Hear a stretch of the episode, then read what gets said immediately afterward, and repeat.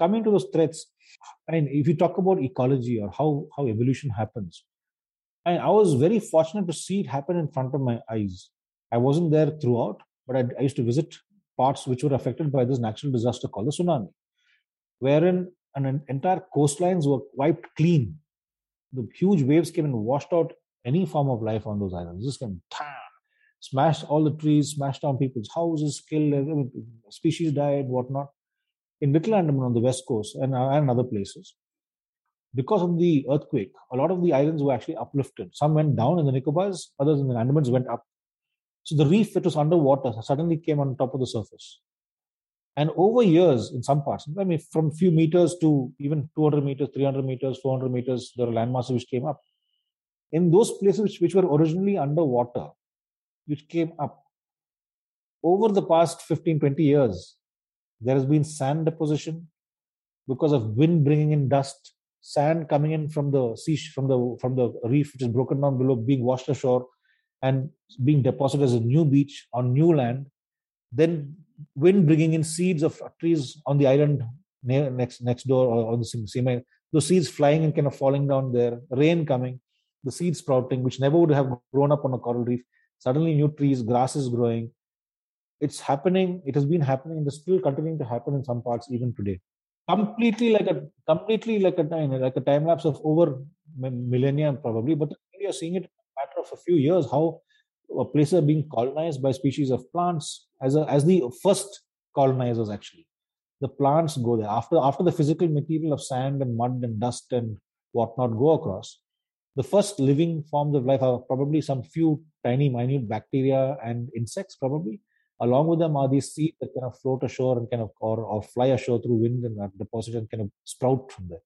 After that happens other living beings like birds come. The birds fly over. They're in their droppings. Seeds are there. They help in pollination. Some of them insects will help in pollination. The seeds fall onto the ground. They germinate. A new forest is created. So it's, it's a beautiful and, and in other places mangroves which were at one point of time uh, had water and then suddenly were exposed because they were uplifted. There's no more water there so what was mangrove today now is, is freshwater ecosystem or uh, it's, it's, it's basically new trees have to come up the mangroves have all died out mangroves have to go further to the to the shoreline so the tsunami that kind of struck the Andaman Nicobar Islands in 2004, December 2004, it was very devastating to human communities and to uh, coastal ecosystems, including wildlife. Completely devastated many ecosystems.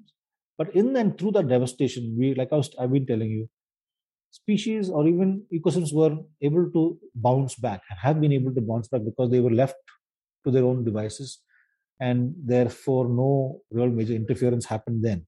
The interference is happening now. Another threat is our transshipment terminals, new ports, new seaports, yeah, oh, agaram pagaram, some tourism establishment, some road they're going to build. All those are the, the threats to some of these natural ecosystems which just survived for so long. Even a tsunami, they've able, been able to survive and kind of bounce back.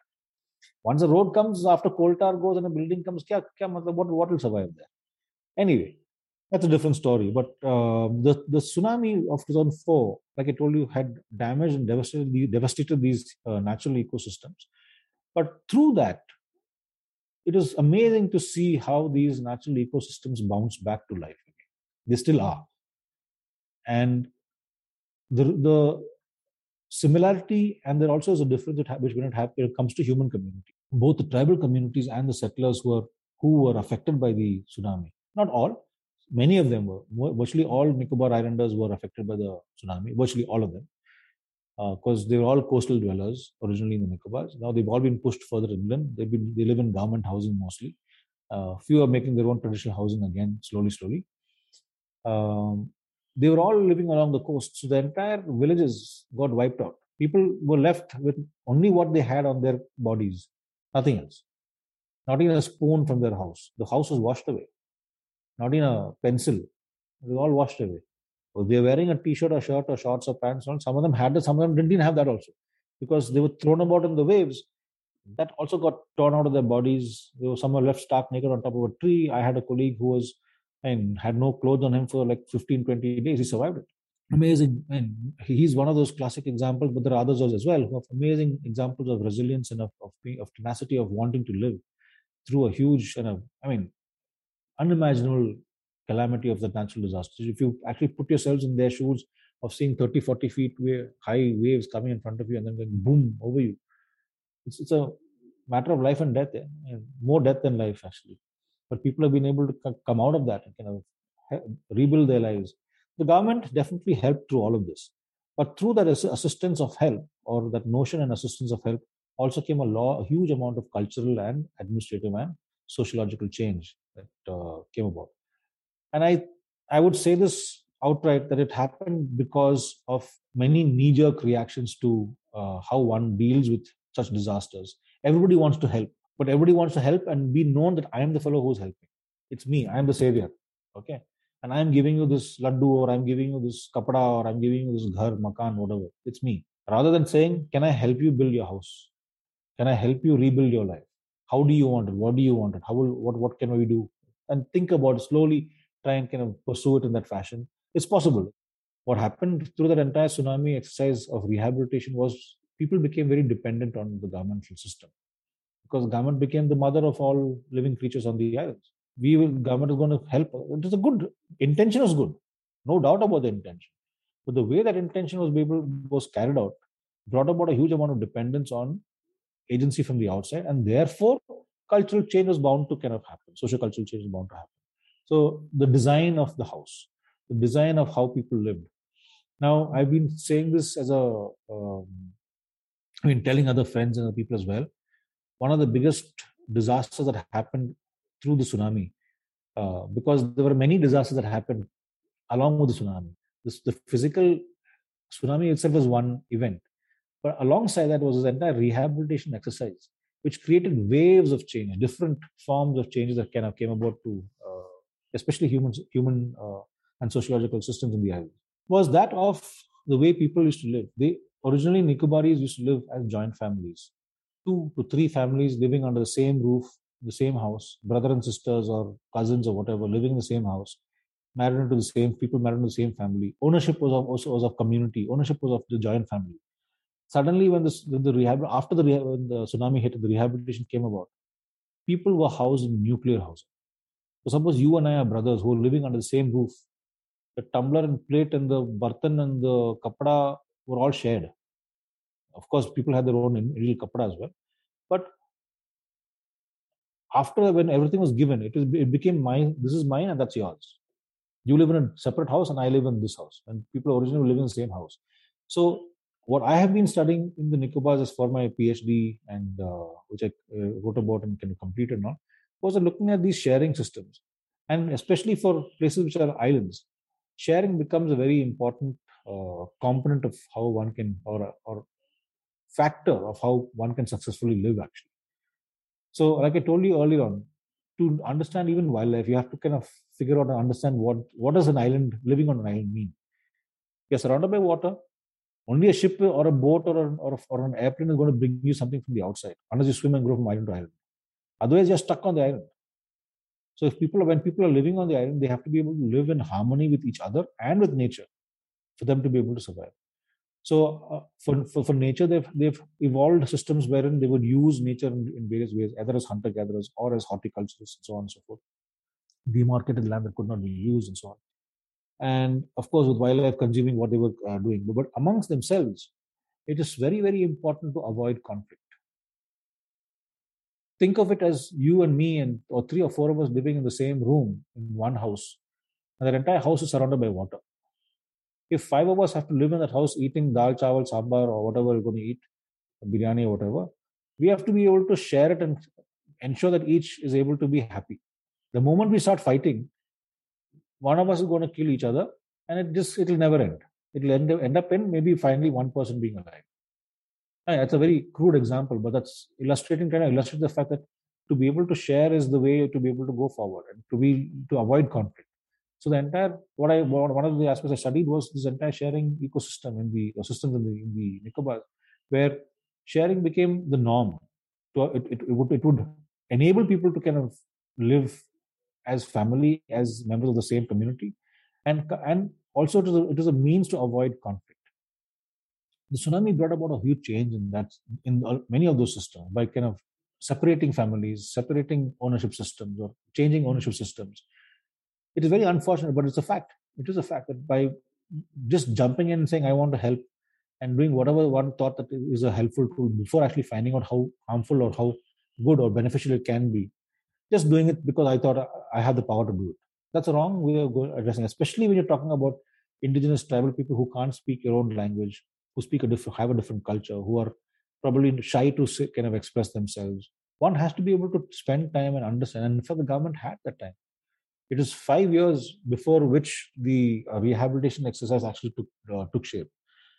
Uh, in 2000, after 2005, 2010 was when the uh, final houses were handed over back to the Nicobaris for them to live.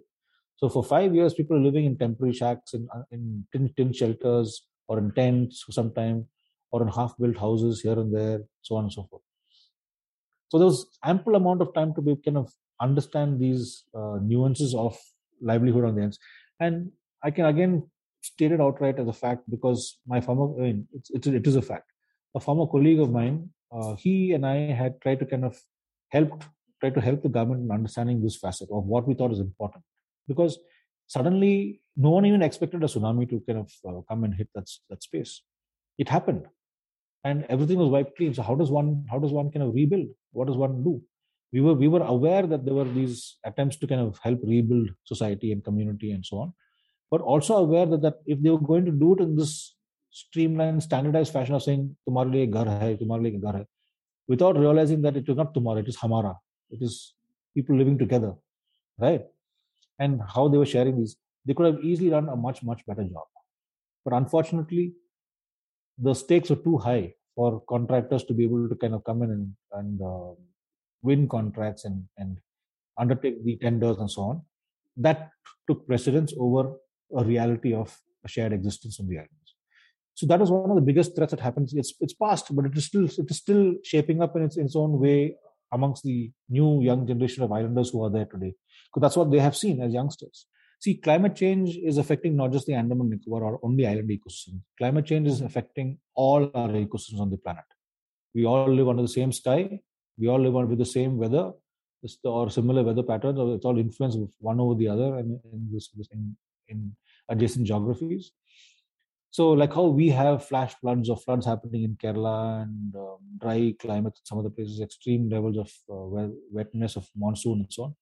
Islands too have these issues affecting them. But the sea level rise is one aspect. Now, sea level rise in the Andaman Nicobar is not particularly a threat.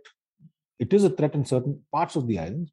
But like I told you earlier on, remember the Andaman Nicobar are emergent hills they are not flat little oceanic atolls, which are flat islands, which are uh, flat. Only a few islands are flat. Car Nicobar Island in the Nicobar is flat. Chaura Island in the Nicobar also is flat. But all, virtually all the other islands are emergent hills. So there are high ground and low ground and so on.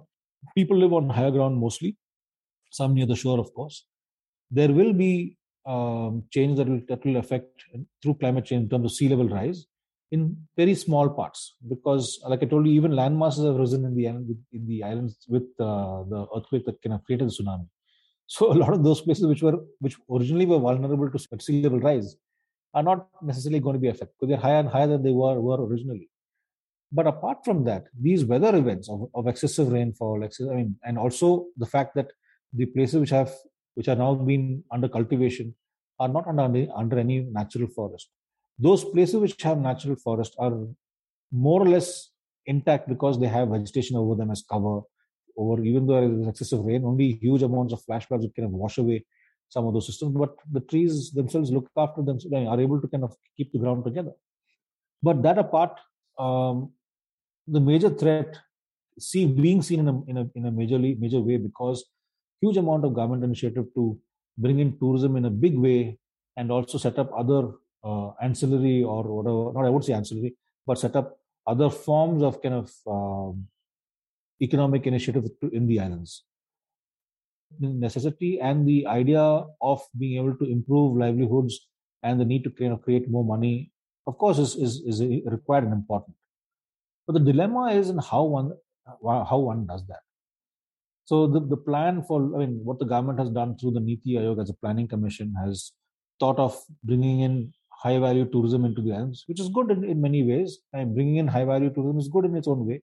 But the how it is conducted, why are they? They already have planned to kind of cut down many forests to do that, to build roads in areas which don't have any roads, which have huge amounts of wildlife in them, huge amounts of natural habitat, swamps, freshwater swamps, which have great amount of wildlife and I mean, unimaginable beauty. I'm sitting here in Goa and you're in uh, somewhere in Hyderabad. Our urban systems compare in no way to these natural ecosystems in terms of beauty. So if the high value, low volume tourism is, is, is, considered, there are open spaces in the islands which can be and should be used for that. But unfortunately, the plan is not to use those spaces, but to open up new areas. They have a 50 year plan of opening up forests in Little Andaman all the way up to West Bay in Little Andaman to create nature spas and resorts and uh, whatnot, which is going to take away the natural beauty of, of those areas. In the Nicobars further south, Great Nicobar, there is this plan to kind of set up a, a transshipment terminal in uh, at Campbell Bay at, at uh, Galathea Park, which originally was a national park. It has been denotified by the National Board of Wildlife. It has been denotified from uh, being a wildlife sanctuary to being a place to set up a transshipment terminal. And this is one of the places which is most severely affected by the tsunami. And even though they have it from uh, uh, seismologists and other earth science people that tsunamis are not going to occur in the near future very uh, with any great uh, certainty the fact is that the it's not just tsunamis these habitats are also home for uh, a range of wildlife which are like i told you earlier which are found nowhere else and are, are very highly endangered the uh, giant leatherback sea turtle which nests in the Galathea, where the transshipment terminal is, is proposed to come up. It's one of the most important turtle nesting beaches for that species. Now, why on earth government is kind of planning to use that space, I know very well because now I would say I don't know. I know very well. Fact is, they the amount of investment is they're talking about seventy five thousand crores to go into that transshipment terminals. Huge amounts of money, not just in one year, two years, over a 20, 30, 40 year period maybe. And of course, that amount will constantly increase because it's basically going to be another tsunami of cash coming in for such a number of people. And the people who are going to suffer are some of the tribal communities who live there, the Shompen who live in the forest of Great Nicobar. They have categorically stated that they don't want any of any form of development in their areas. This is going bang into the tribal tribal reserve. These uh, fancy resorts and spas of Little Andaman. The idea of having all of these is definitely required, but by opening up areas that are uh, pristine in very many ways, or even if they're not pristine, they're natural ecosystems which are actually add and bring in natural beauty to the islands they are being threatened because of all these forms of development. And my as a person as a researcher as a scientist uh, what i'm suggesting to the government is would be is to say look you already have spaces on a, on a place like little Andaman Island which have oil palm plantations which have been of zero value. They have been a failure in the Andaman and the government is trying to bring in oil palm plantations back into Andaman and Nicobar with a huge amount of investment but the fact is that all those plantations for 30 years they have been the, the biggest failure. The government has already spent a few crore, many crores on, on, on that enterprise to try and make it a profitable enterprise. It never worked. The entire forest corporation, which was holding that or hold, trying to hold it together, has been wound up. The employees have been paid their last few salaries and said, Tata, bye bye bye. The trees are still there, producing no dalda, nothing. They're just, just standing over there. So this is about, I mean, the, the concerns come from these sort of kind of experiences that have happened and are uh, very possible to kind of reoccur in the islands. And all that many of us are saying is take a step back and think about it again. There are other ways you can invest that money in, in a much better fashion and, and to still bring about development in the end and, and good development. Rather than thinking of palm uh, red palm oil, why can't they think of coconut oil? The Nicobaris have all, always been cultivating and some of the best coconuts in the world huge coconuts. What you see in Hyderabad and Srikakulam or where here in Goa or in Kerala or in Kashmir, wherever it is, we have tiny small coconuts like this. Andaman Nicobar has big, beautiful coconuts, thick in their oil and uh, flesh. Superb uh, juice you get from the tender coconut. The sweetest you can have in anywhere in India is in Andaman Nicobar. Sweetest, the best coconuts, and those are just being completely sidelined. That's an enterprise which is already existing over there, which can be improved upon and can be expanded upon and to create uh, local economies of great value. And this, this is what Manish Chandi says and not what Government of India says. So I, I'm not against development. As, as an environmentalist or as a, as a, a social science or a social ecology researcher, I also view many of these economic developmental ventures with uh, uh, scorn or with the bias. But despite that, I have lived in those islands for 25 odd years and know how valuable those places are, and even the people, how valuable their systems are. The people who are very nice people on the islands, both settlers and the indigenous communities, well, who need a lot of developmental input for better livelihood and so on. Not necessarily fancy resorts or uh, transshipment terminal, which is not going to affect. It's only going to benefit somebody in Delhi or in Bombay or wherever else. It's not going to benefit them and they'll they'll get employment as jhadu pocha or some clerk or some uh, employee in the industry here and there. But there are other forms that they can be that need they need to be developed. In education, medical facilities, transport trans, transport facilities in the islands, uh, com- communication, telecommunications. These are these are these are infrastructure that needs to be improved upon majorly in the Andaman Nicobar for in-house development to take place. And beyond that, you already have existing agricultural enterprises can be which can be improved upon, economic ventures in terms of employment, bringing in other forms of or, or much more benign and smaller and kind of more sustainable industries which people can be can use to uh, develop and develop the, themselves and the islands in terms of infrastructure and, and education and uh, intellect in, in, that sense. And people are not they are not being taught about the uh, their own islands. They're learning about Ganga, Jamuna, and the Kaveri rather than learning about where Kalpong is or where Alexandria River is and uh, where is Mount Thuillier, where is uh, Mount Fawcett, and so on and so forth. And I have many concerns. I can keep kind of complaining about or talking about many of those issues. And, remarks about the Andaman and Nicobar is this that, like I said earlier on, they are a very unique uh, social ecological system and a part of India, which it, which is something that we should all understand and learn about, not just from the perspective of a freedom struggle or whatever, because the freedom struggle happened in India.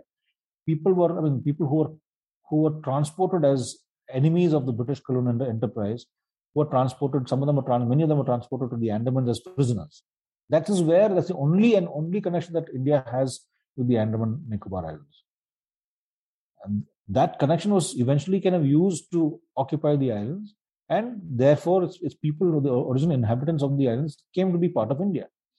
And we have done a very great job over these past uh, many decades of recognizing their integrity and uh, identity as separate indigenous communities and as islanders and so on and so forth. I think it's a very remarkable. And just imagine, we, I mean, friends and I sometimes talk about it. Imagine if Thailand or Japan had kind of taken over the Andaman Nicobar. They would have converted that entire place into one football field or some uh, Fukushima factory or whatever in no, in no time. India has done its very slowly. Only now we are kind of pushing for Fukushima or some kind of new, new, new forms of fast, fast track Atmanirbhar kind of forms of development. We need to take a step back and kind of take a look back and kind of think and see what are we doing and who are we doing it for. So my end remarks are this: that it's a extremely not just a beautiful place; it is a very rich, a place with rich, beautiful cultural, ecological history and uh, heritage which should be uh, treasured and developed for those values and also for other values that, can, that the islands can be used for and for its own community of, of people living on the island and the and nature. It's a it's a haven for nature-based tourism. It's a it is a must visit or a must visit a place to see, but also to be conserved. And by conservation, I don't mean preserving by put, putting a bottle and turning a cap and saying it's closed. No, Conservation is very different different from preservation. Preservation is you put into a, put into a, put an article into formalin and close the bottle. Conservation is where you open up the place and understand what is existing there, help it survive, help it to move forward, and kind of ensure that it, it continues or in the, in the best form as, as possible, and look at sustainable enterprises for the local islander community in the island. That's the most important.